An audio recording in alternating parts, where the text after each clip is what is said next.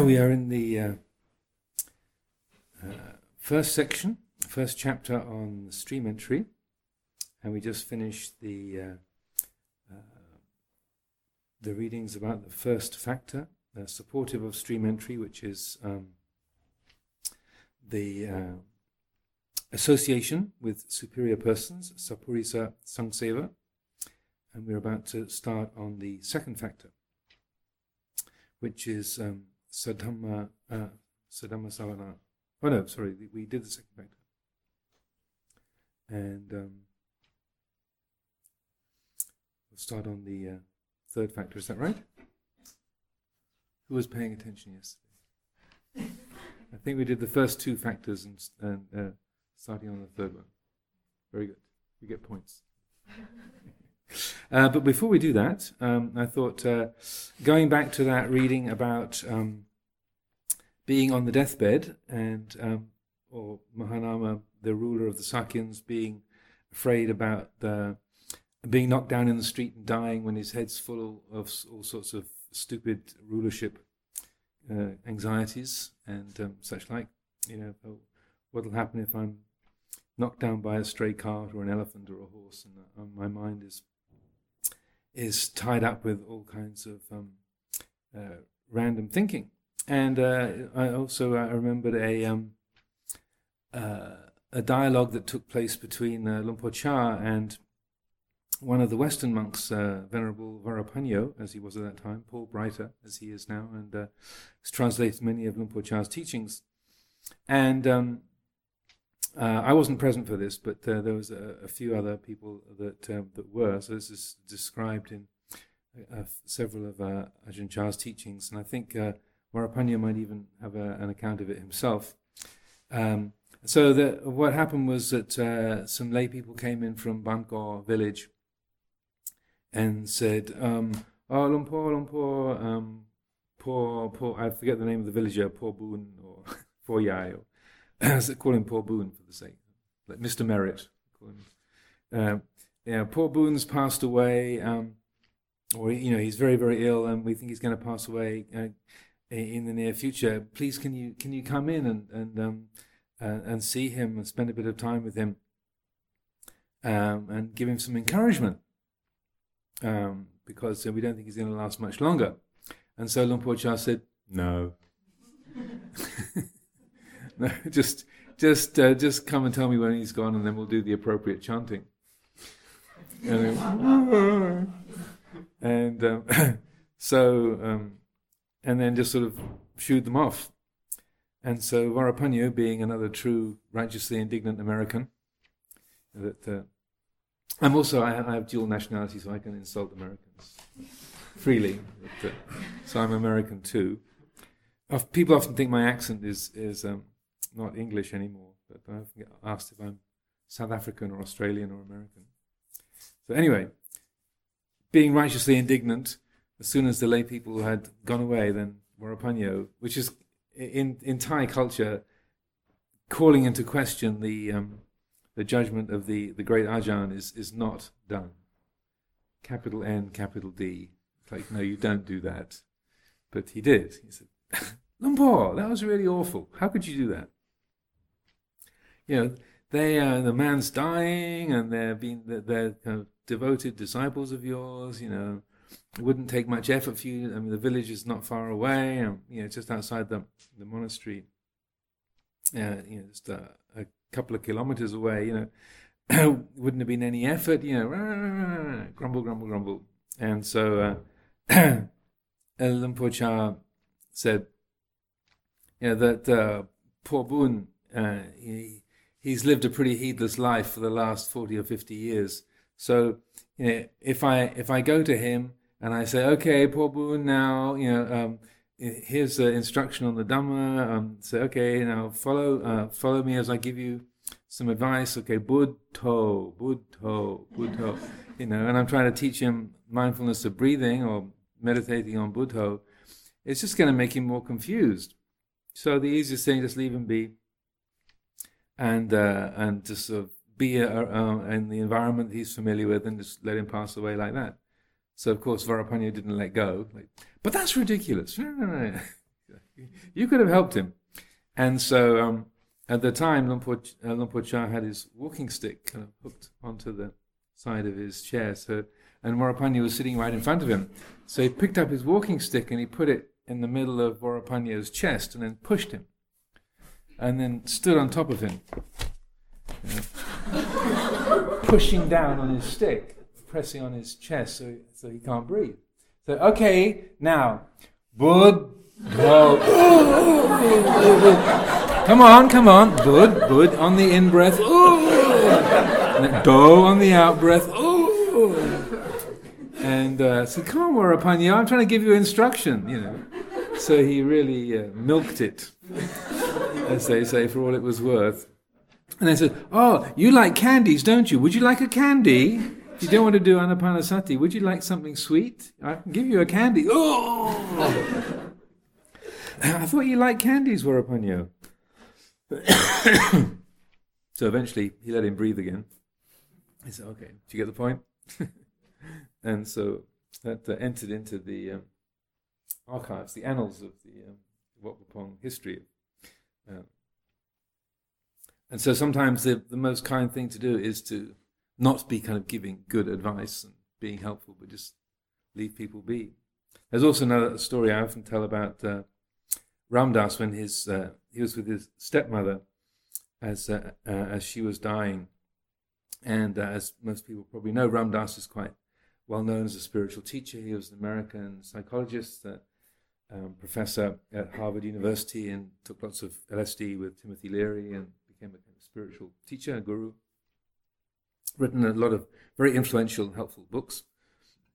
And he's quite an expert on death and dying and given workshops and written, written about it a lot. So there he is beside his dear stepmother as she's passing away. And so he's giving her this guided meditation. And, and he told this story, so it, it's not too insulting. so he's giving her this guided meditation, say, okay, mom, just, you know, follow the breath in, you know, as deep as it'll go. And then, and then and as the breath comes in, just let yourself be filled with the light. And you know, there's just you and the oneness of the light. And as you breathe out, let everything go. And giving this kind of instruction. And, um, uh, and he's very I- intent on this, uh, you know, you know, wanting to help his his mother, and uh, and then he said what happened was uh, so he's giving this guided meditation for about twenty minutes, half an hour, and after a time, his stepmother turned to him and said, "Ram Dass, be quiet." oh, right. So busy trying to be helpful, he did. He, oh, right, she's involved in this too. It's not. It's, it's her death, not my project, you know, that uh, I've somehow taken over. It's become my my responsibility. She's the one who's dying. So, so sometimes it's most helpful just to leave things alone. so we come to the third factor for stream entry. That's careful attention, yoniso manasikara. This term can be translated in many ways wise consideration, skillful reflection, clear thinking, appropriate attention, keen application of mind. All, all different ways that, um, that uh, it's translated. Also, um, uh, wise reflection is uh, another rendering. Also, this is the term that uh, that um, uh, is uh, is very very common and is one of the um, the the factors of of, of mind that um, appears in many, many lists and is, uh, is conducive to the development of wisdom in many ways. The importance of this element in the development of the qualities useful for understanding and penetrating truth cannot be underestimated. And the first uh, passage we quote from here is from uh, section 45. Bhikkhus, this is the forerunner and precursor of the rising of the sun, that is, the dawn. So too, bhikkhus, for a bhikkhu, this is the forerunner and precursor for the arising of the Noble Eightfold Path. That is, accomplishment in careful attention. When a bhikkhu is accomplished in careful attention, it is to be expected that he will develop and cultivate this Noble Eightfold Path. And that image of the, the dawn uh, being the forerunner or heralding the, the rising of the sun, that's an image that the Buddha used quite regularly. So he uses it here as the, the dawn, uh, uh, uh, sorry, the, um, uh, uh, the yoniso manasikara, careful attention is the forerunner, like the precursor of the development of the old Eightfold Path. He also uses it um, in a different section of the Samyutta, and he says, uh, you know, right view uh, is the forerunner of the penetration of the Four Noble Truths. So that that, um, that image of the light filling the sky and then that sky getting brighter and then the sun rising afterwards. So that that forerunner or that precursor uh, image. So that uh, that's a, a, common motif that the, the Buddha uses. So uh, careful attention is the forerunner and precursor of the arising of the Noble Eightfold Path. Then the next passage comes from the very useful uh, meditation teaching, the uh, second discourse in the uh, Majjhima Nikaya, the middle length discourses, and that's called the Sabbasava Sutta, or all the outflows, or all the taints. Bhikkhus, I say that the destruction of the taints is for one who knows and sees, not for one who does not know and see. Who knows and sees what? wise attention and unwise attention. When one attends unwisely, unarisen taints arise, and arisen taints increase. When one attends wisely, unarisen taints do not arise, and arisen taints are abandoned. So the word taint means something that is a corruption or pollution or something that spoils uh, spoils something. Um, that's the, the translation that Bhikkhu Bodhi and Bhikkhu Nyanamoli use for asava. Also, the word the outflows um, is uh, also used, or the corruptions. Uh, there are many different translations for it. Because a well taught noble disciple who has regard for noble ones and is skilled and disciplined in their Dhamma, who has regard for true men and is skilled and disciplined in their Dhamma, understands what things are fit for attention and what things are unfit for attention. Since that is so, he does not attend to those things unfit for attention, and he attends to those things fit for attention. What are the things unfit for attention that he does not attend to? They are things such as that when he attends to them, the unarisen taint of sensual desire arises in him, and the arisen taint of sensual desire increases. The unarisen taint of being, of bhava, arises in him, and the arisen taint of being, of bhava, increases. The unarisen taint of ignorance, avijja, arises in him, the arisen taint of ignorance increases. These are the things unfit for attention that he does not attend to. And what are the, and what are the things fit for attention that he attends to? They are things such that when he attends to them, the unarisen taint of sensual desire does not arise in him, and the arisen taint of sensual desire is abandoned. The unarisen taint of being, of bhava, does not arise in him, and the arisen taint of being is abandoned. The unarisen taint of ignorance does not arise in him, and the arisen taint of ignorance is abandoned. He attends wisely. This is suffering. This is dukkha. He attends wisely. This is the origin of suffering. He attends wisely. This is the cessation of suffering. He attends wisely. This is the way leading to the cessation of suffering. When he attends wisely in this way, three fetters are abandoned in him personality view, sakkayaditthi, doubt, vicikiccha, and adherence to rules and observances, silabbata paramasa. These are called the taints that should be abandoned by seeing. And if you remember, there was another passage we had from this same sutta about unwise attention. Back in chapter 5, which was on to be and not to be, and so, just to read that um, as another example of unwise attention. This is how they attend unwisely. Was I in the past? Was I not in the past? What was I in the past? How was I in the past? Having been what? What did I become in the past? Shall I be in the future? Shall I not be in the future? What shall I be in the future? How shall I be in the future? Having been what? What shall I become in the future? Or else, they are inwardly perplexed about the present. Thus, am I? Am I not? What am I? How am I? Where has this being come from? Where will it go? And so on.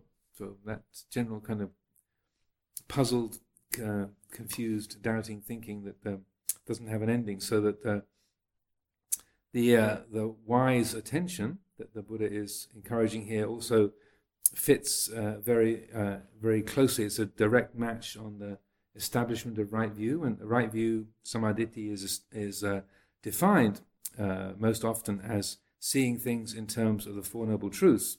So attending wisely, the yoniso manasikara, that wise attention, wise reflection, is seeing things uh, again through the, the lens of the Four Noble Truths. So rather than um, this is good or that's bad or I don't like or I don't like or it should be this way or it shouldn't be this way, uh, to notice, oh, this is dukkha. Yeah, getting what you want. Uh, you know, when uh, we might think, well, that's not dukkha, that's that's pleasant. You know, I, I, wanted that to happen and it's happened. So we we uh, that's unwise attention. Hooray! My my favorite football team won their match. Hooray! Oh, my my team got beaten. Ooh, boo. The the food I was preparing this morning, I spent three days uh, working on the menu, and it was a total disaster. Oh, everyone hates everyone hates me. Oh, the the the uh, the thing that I prepared this morning that um, I've been thinking about for three days, everyone loved it, and there wasn't enough. They want they want me to cook it again. Hooray! So this is dukkha. because uh, uh, even when things are pleasant, and the mind identifies with them and attaches to them, then and I'm just using some sort of mundane uh, sensory examples, but whatever the pleasant or painful feeling might be, that even if it's something that we call pleasant or success or, or what we would like, oh, wow, look at that, that's great.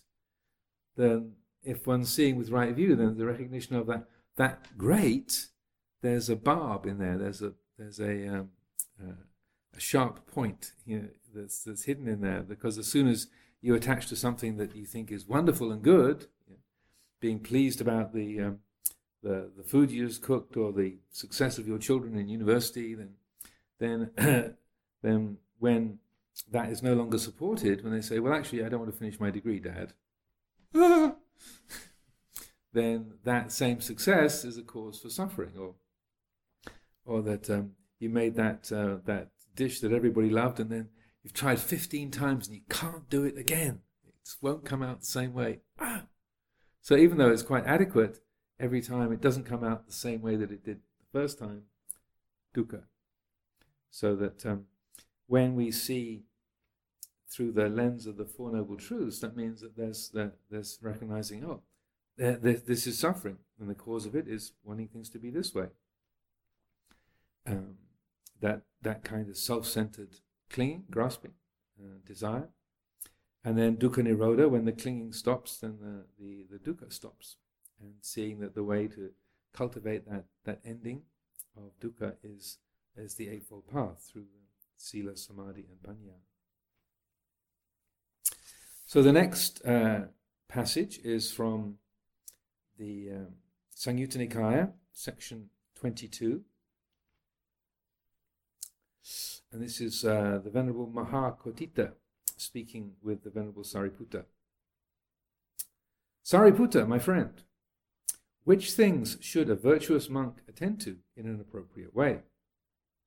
Sariputta then resp- uh, responds A virtuous monk, Kotthita, my friend, should attend in an, in an appropriate way to the five clinging aggregates as inconstant, stressful, a disease, a cancer, an arrow, painful, an affliction, alien, a dissolution, an emptiness, not self.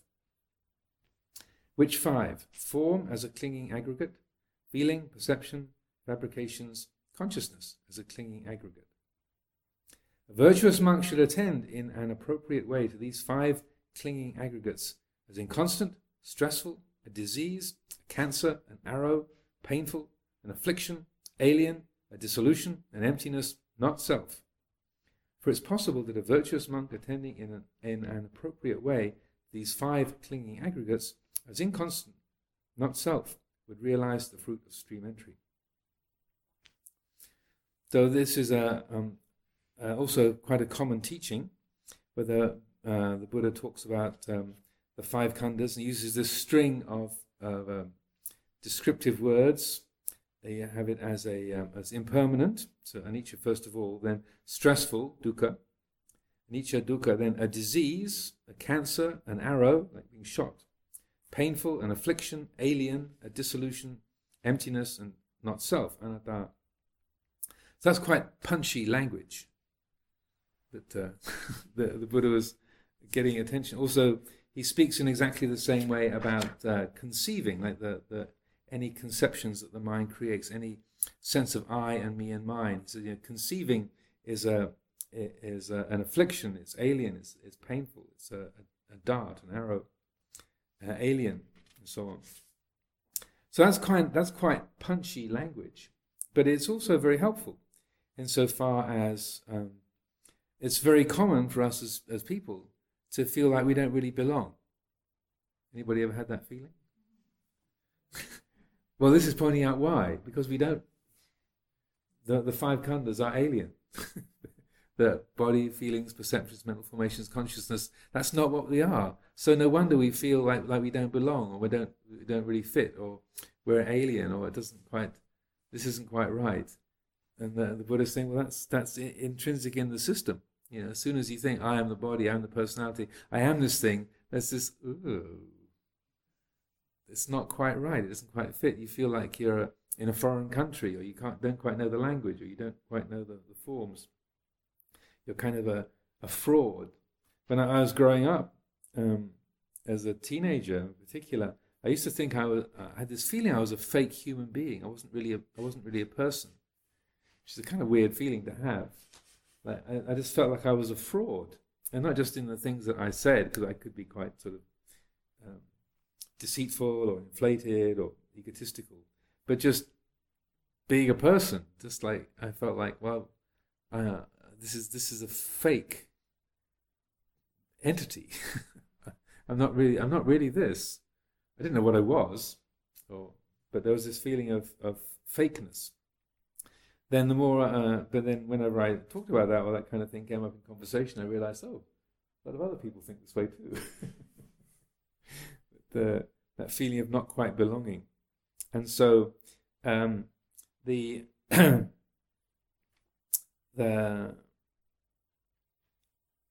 the language is, is quite um, charged, it's emotive, you know, saying, that the, the five khandhas, you might think, well, I quite, I love the body, or you know, my my my my world is quite beautiful. I you know, I love the trees and the sky and other people. You know, aren't we supposed to have loving kindness for all beings? Uh, am I supposed to think, look at Ajahn Cittapala and think she's a disease, a tumor, a poisoned arrow, alien? Well, she's German. You know, I'm also part German. My, my grandfather was German too, so I can insult the Germans because. But it, so it can seem counter to that kind of sense of inclusivity or acceptance or loving kindness towards all things. But the the Buddha was um, he was he was teaching um, in various ways in various situations, and the the teachings are there to to have a particular effect in particular circumstances. So in the, in this respect, uh, you have this conversation between Mahakotthita and uh, Sariputta, and um, Venerable Sariputta is using this kind of language to emphasize the the the non-identification with the five khandhas. So, um, not just saying they're anicca, dukkha, anatta, but really sort of pressing the point because the the capacity of the mind to identify with the khandhas and say, yeah, but you know, that you know that, this really is mine, or that this really is important, or this this is really what I am. You know, I am a person, or that is my dad, or I am English, or you know, uh, I am sick, or I am a monk, you know. and that that the um, this kind of language is very helpful in terms of sort of bringing the attention to all those uh, matter of fact identifications and things that we take for granted. And they, they might be positive or they might be negative. Um, like a, it could be an ongoing feeling of self criticism or, or, a lack of worthiness or being um, uh, you know a failure or, or a, a, um, a, an ill person or a, you know, rejected person, but it's pointing to the that uh, the the mind's relationship to the to the five khandhas: form, feeling, perception, mental formations, consciousness, and underscoring this sense of that's not self. That's not who and what we are. That's not the reality of of uh, of, uh, of things. It's a, it's an appearance. It's a seeming, and so that uh, even though the the language can seem quite um, off-putting, it's extraordinarily skill. It's a skillful means. It's an upaya to help the mind to see its its uh, habits of identifying with a, a social role, being a, a younger person, an older person, being a woman, being a man, being being a monastic, a layperson, or you know, whatever um, the mind might fixate on, is to, to, in a sense, get that tire lever between the, the rim of the wheel and the tire to prise the, the, the, the tire off the rim.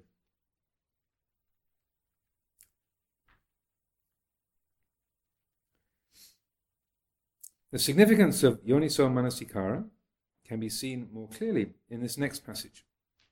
The mind's ability to reflect on and consider the true nature of things affects its ability to penetrate the Dhamma, particularly if the heart perceives Nibbana as something unsatisfactory. It would not conceive the desire to realize it as a goal. So, say, for example, if you, if you, if you hear that previous teaching, you think, well, I don't want to see the world as sort of alien, as foreign, as a disease, as a tumor, as a dart, as a as something you know, that's that's decaying. I don't I don't want to see life like that. That doesn't sound like peace or happiness to me. That would be um, exactly the same seeing nibbana as something unsatisfactory.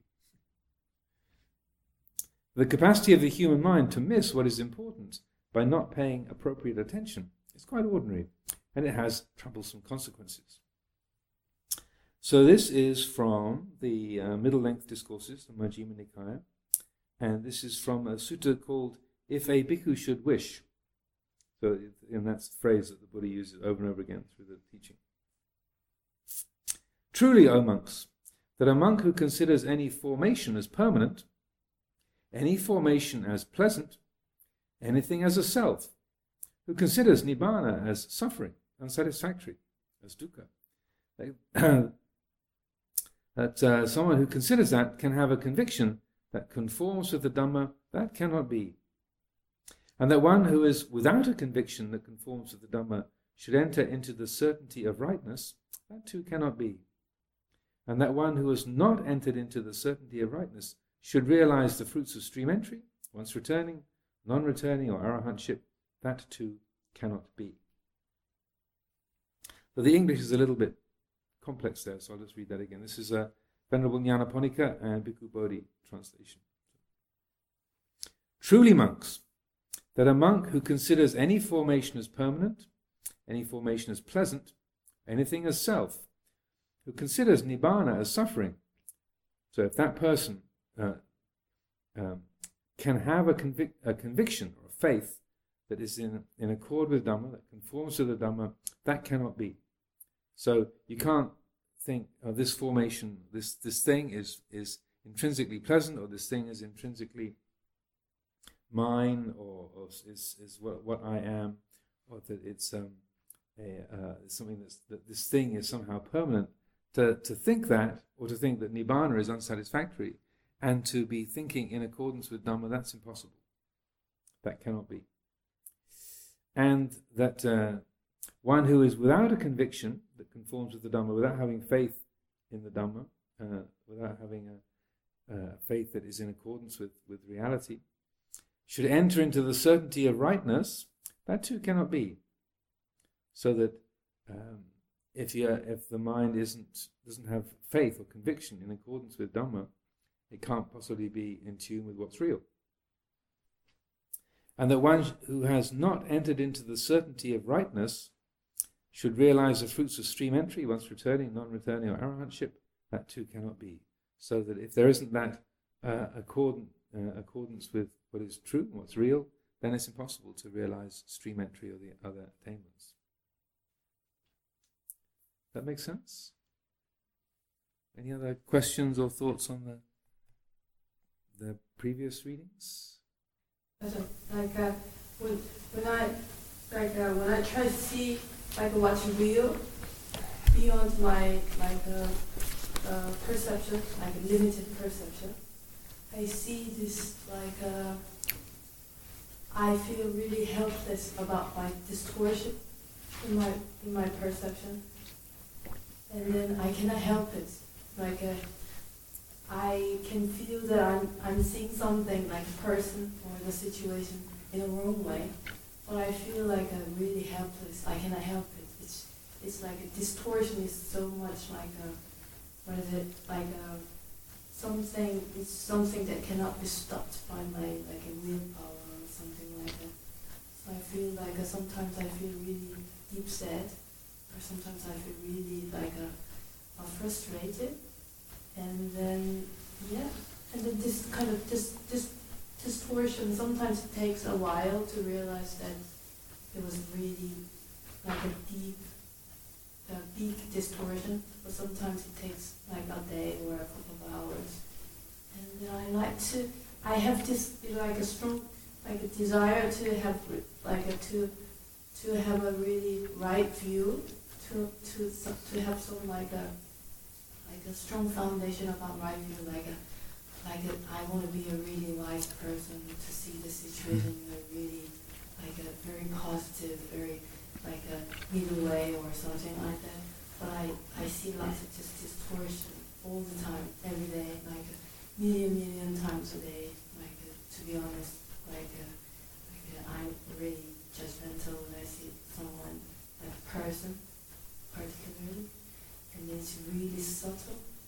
So I feel sometimes I feel lots of emotions about this distortion.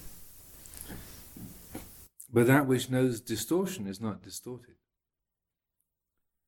So that the, that and that, so that that's the kind of thing to reflect on, even if it's not sort of apparent, just to drop that into the mix. Say, well, that which knows this feeling of distortion isn't distorted. Ooh, and in that moment ooh, then there's a there's a kind of self forgetting. They, um, I don't, uh, I don't have a mind. I, I, my mind works in words. Big surprise. Um, being a, a, wordy kind of a bloke, so my mind doesn't usually think in images, in visual images, very much. But once in a while, it does. And uh, many years ago, I was, uh, I had this three-month-long uh, retreat in the forest in Chithurst. Back in those days, there was only one kuti in the forest, so we take it in turns. Um, you know, after you finish 10 years, uh, uh, then you, uh, uh, you got to spend three months in the kuti in the forest. That was the system in the old days.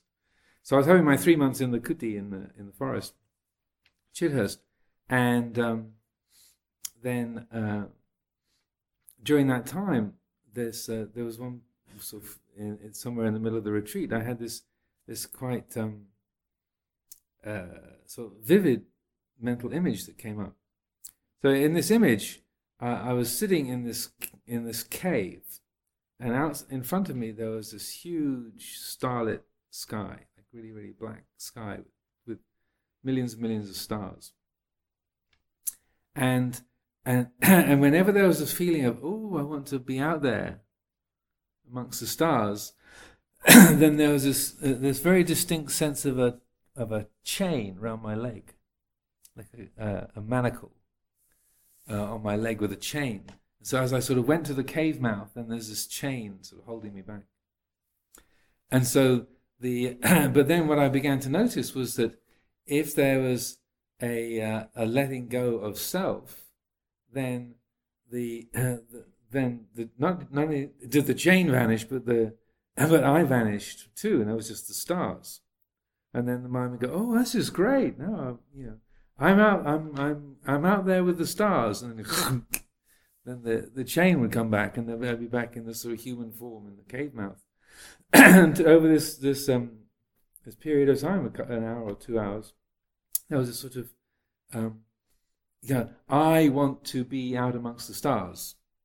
But as long as there's there's the I want or I you know as long as there was me, there was the chain. But when there was the letting go of me, there was no chain but no me either. There was just the stars.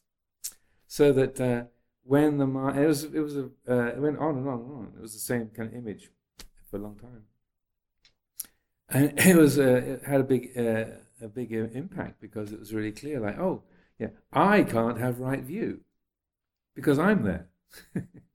I can't be a wise monk because that, that there's this, that, that's the chain, that's the, uh, that's the manacle, the, the, the thing that's that's tying the mind down is me who wants to achieve, me who wants to be somebody, me who wants to have all these good qualities, all these noble, fine, great spiritual qualities. That that's the thing. That's the ch- that's the chain. Like self view is the sort of number one fetter. I mean, it was it was kind of like fetter number one, fetter like on the you know manacle on the leg. Fet, you know, you are fettered. It was like it couldn't have been much more obvious and it was and it went to back and forth and back and forth. So when there was a letting go of self, then there was just this the the experience of the huge open uh, sky and all the stars, and the sense of, of simplicity and delight, and then uh, and then as soon as that the mind grasped it and said, "Oh, this is great! Now I've really," then then there was the you could feel the this chain on my on my leg again. So just having that kind of an image of uh, I am the problem. The I is the problem, yeah, and that I can and like and there's dozens and dozens of Luang Por talks when he says the same thing, like yeah, I can't be enlightened. Uh, you know, I, I can never. The person can't be enlightened. The mind can be enlightened from the person, can be liberated from the person, but the, the person can't be liberated. Yeah, and that so that that just knowing that there's a, there's an interesting reading that uh, hopefully we'll have time for today, um, where the, the mind can recognize that, but just recognizing it doesn't mean to say that it stops the, the clinging, but at least it knows that. Just like you're describing, you're knowing this um, this kind of um, grasping, uh, that, and that uh, this sort of big tangle but the mind that knows it uh, is not entangled. And that just to, to drop that in as a little reminder, it doesn't mean that the tangling goes away, but it gives it a perspective like, oh, and, and in, in that moment where the, there's that reminding, and in a way that's what yoni yoniso manasikara, that wise reflection is, yeah, that which knows the tangle isn't entangled. Ooh. and it's like, but you know, you can't get out of it like that. and then it just gets re retangled. But in that moment of oh, even if it's just like a quarter of a second, that the the heart knew that that's the fact, and that's all you need. It's just like okay, that's that's the bit to trust is that quarter of a second. The other twenty three hours, fifty nine minutes, fifty nine and three and, and three quarters of, of a second is not to be trusted that one quarter of a second is. So that's one of the reasons why patience is the kind of principal tool of spiritual training. It's like, okay, well, maybe tomorrow there'll be half a second, maybe not, but okay, that's uh, at least that uh, this is this is uh, the the right direction to be going in. And, and if you're waiting for it, the difficult stuff to be over, it's going to be a long, long So it's best to just throw away your watch, really. Don't wait for it to be over. Hmm? If you're waiting for it to get better, then it, it, you just make it worse. So it's like, it's figuratively speaking, throw away your watch. You know, say, okay, I'm not waiting for this to be over. And, and even if you don't really mean it, kind of, if you pretend that you do, it still has an effect. Fake it till you make it, as they say just playing nonchalant. I don't care. This can just go on for the rest of my life, thousand lifetimes, ten thousand lifetimes. I don't care. And even if something is going, ah, don't even think that. yeah, I've done this many times. If on the surface level you're saying that's okay, it's okay. If it's if I just have to if I have to endure this for and this again I took this from from Por Sumedho. He said because he he was very competitive and jealous of other monks was very um, ambitious, and um, and so he he realized that he just created so much suffering for himself. Was trying to trying to be better and to to um, uh, be you know being impatient with himself, impatient with other people, and so he, created this re- reflection. He said, "Okay, if I can just to be a little bit more patient by the time I die, just a little bit more patient, then my life will not have been wasted." Very, very low expectations. He said, "If I can just live my whole life as a monk, and if I can just be a, just a fraction more patient at the end of my life than I am now, then my life will not have been wasted." And then you hear this sort of ambitious creature going, but, but, but, but, but, but, you know, I want to be a super monk, you know. And uh, and uh, and so he's, thank you for sharing.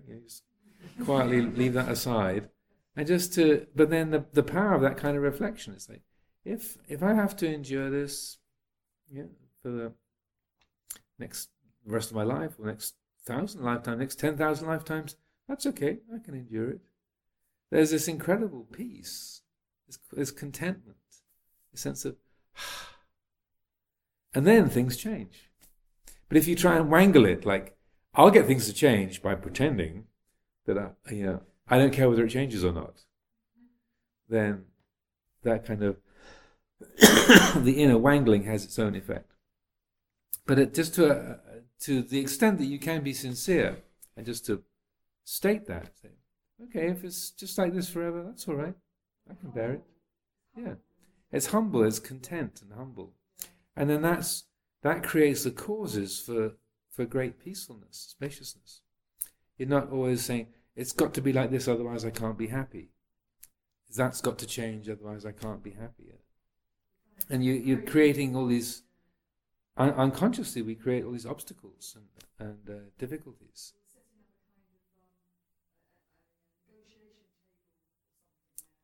Right. It's got to be this way for me. I'm so special. Life has got to be like this for me. And then, and again, this, uh, if you listen to Luang Por talks, so over and over again, he'd say, why has it got to be like that for me? Uh, what, what makes me so special? Why should, life, why should the universe be arranged according to Sumedho's preferences? Duh. How, could it, how could it be that way? And then when you notice it, it doesn't just sort of switch off the preferences altogether, but it puts them into a whole different light. It's like, well, that's ridiculous. Why would this one human being's preferences be what creates the order for everybody else? And then something relaxes. And then there's this quality of, uh, of spaciousness. That, uh, I can be with that, that's all right. That person doesn't have to act in a way that I like. Why, why should they? Just to please me. Why should, why should I want to demand anything of them? so then you, you find that uh, there's a, a, letting go of self view on a, on a very substantial and radical level. So, to continue. The fourth and final factor for stream entry is Dhammanudhamma Patipada. Or Patipat, sorry. Dhammanudhamma Patipati. This is usually translated as practice in accordance with the Dhamma, quote unquote. But it can have some other subtle nuances, such as practicing Dhamma appropriately according to the truth. There are many ways of practice, but some of them may, in actuality, not accord with the teachings of the true or the true way. They may be popular or comfortable, but yet not be Dhamma. For practice to yield results, it must conform to truth or correct principle. Another nuance which could be teased out of the phrase Dhammanudhamma Patipati is practicing in perfect accord with all levels and aspects of the Dhamma. That is, in the context of a, a gradual practice, there's a need to attend to fulfilling the foundations before going on to subsequent practices. To accord with Dhamma doesn't necessarily mean that one has to wait for perfect virtue before beginning to meditate. Could be a long wait. A common teaching, both in the canon and in the forest tradition, points out how, points out how wisdom fosters virtue and concentration. This still accords with the principles of Dhamma, but is not necessarily following the linear route. Now, the meaning for the phrase is making sure one follows the Dhamma as one has studied it, rather than studying one thing and then practicing in a completely different manner. Though um, often the, the, the Eightfold Path is represented as Sila, Samadhi, Panya, virtue, concentration, and wisdom, but uh, it's also the case that the, in the arrangement of the Eightfold Path, you have the first two elements of right view and right uh, intention or right resolution, sammaditthi and samma sankappo. So those are the two wisdom factors. So in, in, essence, the path begins with with wisdom, and then you get um, sila, and then you get samadhi. Um, so there's a very famous uh, Dhamma talk, uh, one of the very first uh, Ajahn Mahabua teachings that were translated into English called Wisdom Develops Samadhi. That was published way, uh, way back in the early 60s. And uh, Thomas Merton, who was a, uh, a, Christian monk, a Trappist monk, in the Christian tradition, uh, called it a spiritual masterpiece. He managed to get a copy of it and read it. And uh, the, the theme of the, the talk is that through the use of wise reflection and wisdom that actually supports the development of concentration and, and the development of, of sila.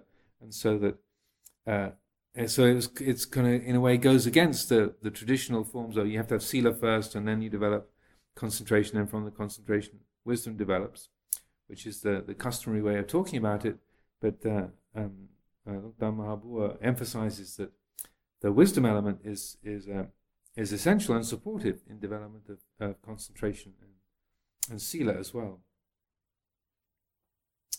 So the next passage comes from uh, the twelfth section of the Samyutta. That's the Nidana Vagga, the connected discourses about causation.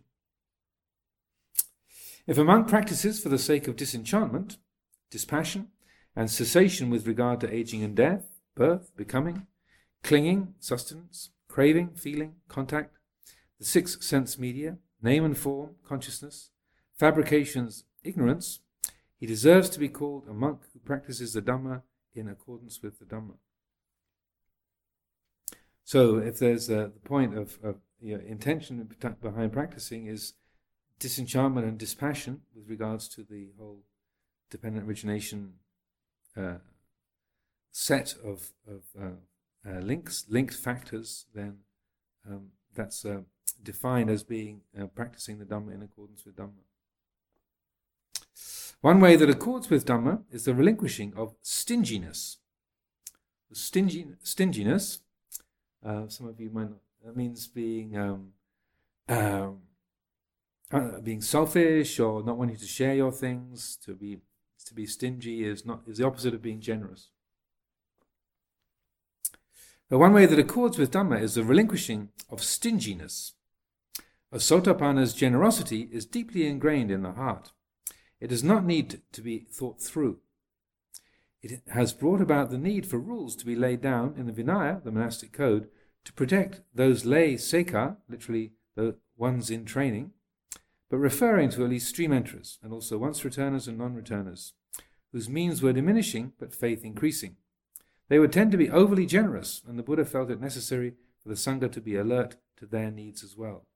So, one who is uh, a stream enterer or um, uh, has reached the, the, various levels of realization, they're naturally generous. And so the, the, we have part of our Vinaya rules is if you're uh, on your alms round and you know there's a, a, house where there's poor people who are also sekha, who are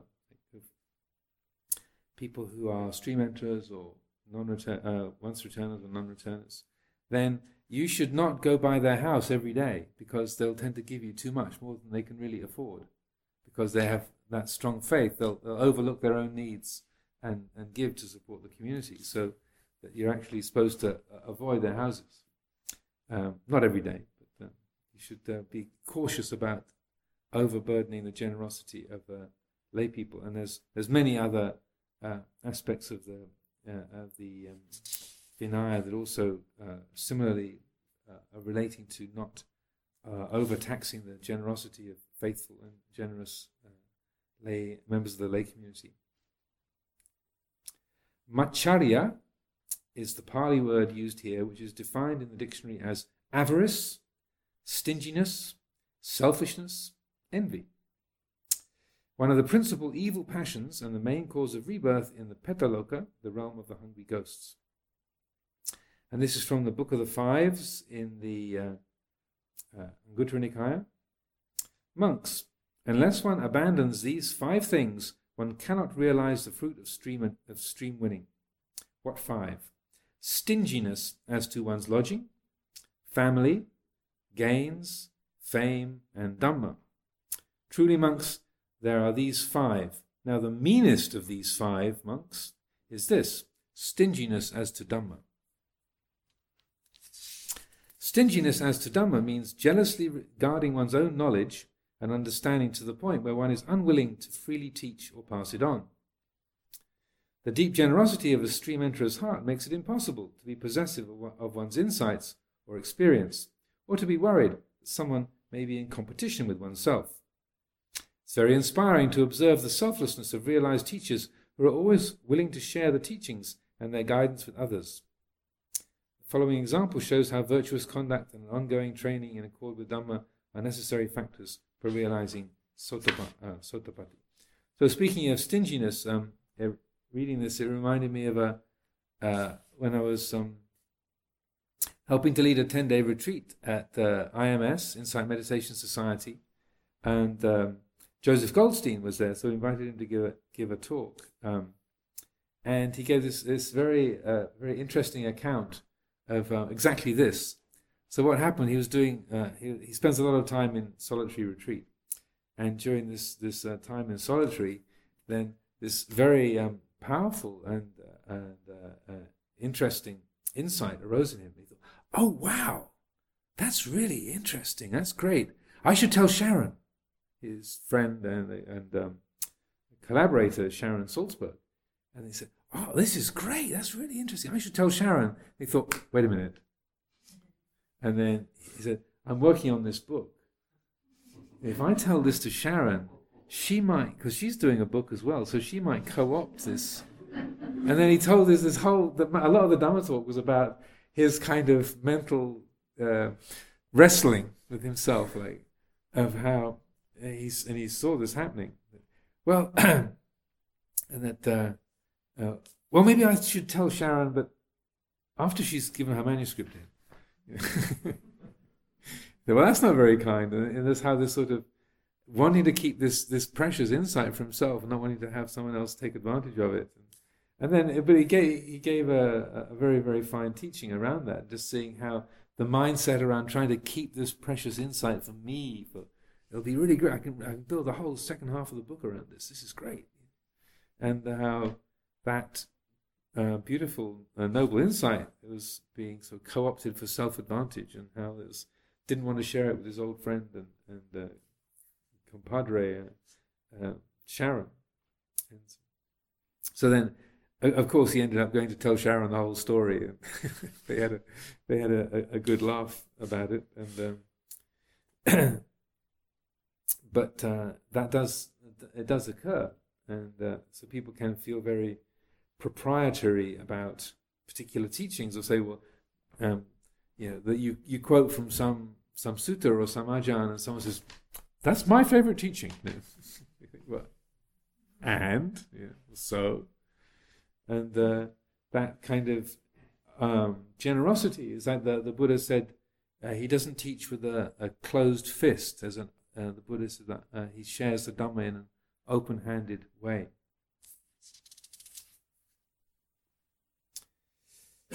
To continue, uh, so the next um, the next sutta is um, from the uh, Sutta number Six, if a bhikkhu should wish, again. Bhikkhus dwell possessed of virtue, possessed of the patimokkha, restrained with the restraint of the patimokkha, perfect in conduct and resort, and seeing fear in the slightest fault, training by undertaking the training precepts. If a bhikkhu should wish, may I be dear and agreeable to my companions in the holy life, respected and esteemed by them. Let him fulfill the precepts, be devoted to internal serenity of mind. Not neglect meditation. Be possessed of insight and dwell in empty huts. The Buddha then continues to describe various ways in which The precepts bring benefit, such as being a source of merit for those who give support, relinquishing unwholesome mental qualities, entering the jhanas, and many other higher attainments, including If a bhikkhu should wish, may I, with the destruction of three fetters, become a stream enterer, no longer subject to perdition, I mean, like not going down to the lower realms, bound for deliverance, headed for enlightenment. Let him fulfill the precepts, be devoted to internal serenity of mind, not neglect meditation, be possessed of insight, and dwell in empty huts. This, this next passage is an example of the results of not practicing in accordance with the Dhamma. King Ajatasattu was obstructed in his ability to realize stream entry even when listening to Dhamma directly from the Buddha, due to his being a parricide. So Ajatasattu had killed his father, King Bimbisara. And the words, uh, his fate is sealed, which appears in the quote, means that due to his actions, he's irreconcilably destined to a very long stay in the lowest hell realm. so this was um, at the end of the um, Samaññaphala Sutta. So the Buddha gave it. It's a very long discourse, and the Buddha um, uh, explains uh, what the, the, fruits of the holy life are. It's a very, very multifaceted and you know, fantastic, um, uh, very uh, thorough and helpful and insightful talk. And, uh, and at the end of the, this talk, uh, Ajatasattu um, expresses his, his faith in the Buddha, but he doesn't realize stream entry. And the, this is from the, se- it's the second discourse in the long discourses, Digha Nikaya. Then King Ajatasattu, rejoicing and delighting at these words, rose from his seat, saluted the Lord, and departed with his right side towards him. As soon as the king had gone, the Lord said, The king is done for. His fate is sealed, monks. But if the king had not deprived his father, that good man and just king, of his life, then, as he sat here, the pure and spotless Dhamma would have arisen in him. So sometimes some kinds of karma are, uh, are that heavy that they are not repairable. So the um, they're, they're called the five heinous acts or the sort of irreparable acts. So um, killing your mother, killing your father deliberately, uh, to deprive uh, an arahant of life, to kill an arahant, to shed the blood of a Buddha deliberately, and to deliberately create a division in the Sangha. Those are the five um, unrepairable acts, so that they will necessarily have a, a very painful and long lasting uh, uh, negative result. Yeah, and that uh, the um, the other stories talk about you know, future times when uh, Buddhas will appear and King Ajatasattu will re-arise uh, in a new birth in those realms, and uh, having created a lot of um, good karma as well and drawn close to the teaching, can uh, will be able to do some repairing. But the effects of that this particular life meant that uh, that was uh, no, nothing could be done about that, as the Buddha said. The the, the king is done for. Yes. I mean, um, dwell in empty huts. What does that mean? It means um, li- uh, staying by yourself, so living in a kuti.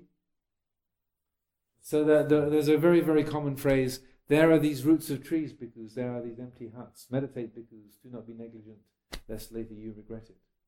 So choosing to to dwell alone, choosing solitude, so uh, kaya, uh, physical solitude, rather than spending all your time hanging out with your friends in the common room, or the dyeing shed, or the kitchen, wherever the hangout, the sewing room, hangout place. Nothing personal. Just uh, if you find uh, that, that, why am I spending all my time hanging out with my friends? I should go and seek solitude. So that's, what, that's a phrase that uh, means that. Like in, in the um, ten subjects of frequent recollection by one who's gone forth, um, do I delight in solitude or not? It's the same, same kind of principle. There's a, that sort of in, encouraging one to, to choose to be alone and to, to practice meditation. On that subject of like reading suttas, sometimes I'm trying to work out the balance because it is encouraging monks to, to, to, dwell alone, but then also talking about the benefits of, of kind of time we talk on the Dhamma and, and talk with other people and you know, any kind of thoughts on what's what's the right sort of balance. Obviously he's saying like to spend a lot of time alone and then when the time is right then then do communicate with others but not to be sort of mingling mingling together. Is that it? Uh, Yeah, I mean, there's there's a few examples. Um, when uh, the Buddha went to the Parileya forest, um, after he'd left Kosambi with the bickering bhikkhus of Kosambi, and then uh, he went to the Parileya forest, and there was Anuruddha and Kim, uh, Kimbila and Nandiya uh, that were, and and then uh, he asked them, well, "How do you live? How do you spend your time?" And they they say how we um, we go on alms round each day, and we we help to prepare the, place for eating, and we carry water jars together, and but we don't bother speaking for doing that thing. Um, then we take it in turns to tidy up the eating hall uh, afterwards and throw away, you know, the, put away things and throw away the scraps. And then uh, he said every five days, then, which is interesting because it doesn't follow the lunar cycle, but he says every five days we spend time together, staying up into late into the night, uh, talking on Dhamma, so that they don't bother engaging in conversation. They keep the noble silence um, for five days, and then every five, uh, once every five days, they'll stay out having Dhamma conversation together. So you know, and you can you can make your own um, kind of choices around that. See what's the effective. Um, uh, the interactions that you have, how long do they keep resonating? How useful are they? And also, the um, when any any kind of practice that we pick up, the word "should" is often a big player in that. I should, or the, su- the said you should, or the Ajahn said I should, and so "should" is a very loaded word, like "just." It's got a few more letters in it, but it's it's almost as big as "just." Um, you know, should you should, bhikkhu should. Um, and so that, that, well, is that the whole story, or is that the case? And so it's always important to to measure like the, the, what the what's called vimangsa, the looking at the results of your your choices. Okay, having done that, what's the effect? Okay, so we're very diligently every you know being totally quiet every five days, and then every then the fifth night, then this is kind of explosion of conversation. Okay, so what's the effect of that? And you say, well, actually, it's just, it's a blowing off steam, but also it's a useful thing to talk about. Okay, and then I feel very peaceful and happy. Okay, or well, it takes me three days to recover after the uh, after the session. Okay, duly noted. So you you're informed. You, you don't let the should come from uh, like a, just a theory or inherited knowledge, but you're you're using the way things work for you to inform the choices that you make. You realize that if you do it that way, even though that's what it says in the book, or that's what the Ajahn said, that you come out totally mangled. Okay, I need to do things a different way here.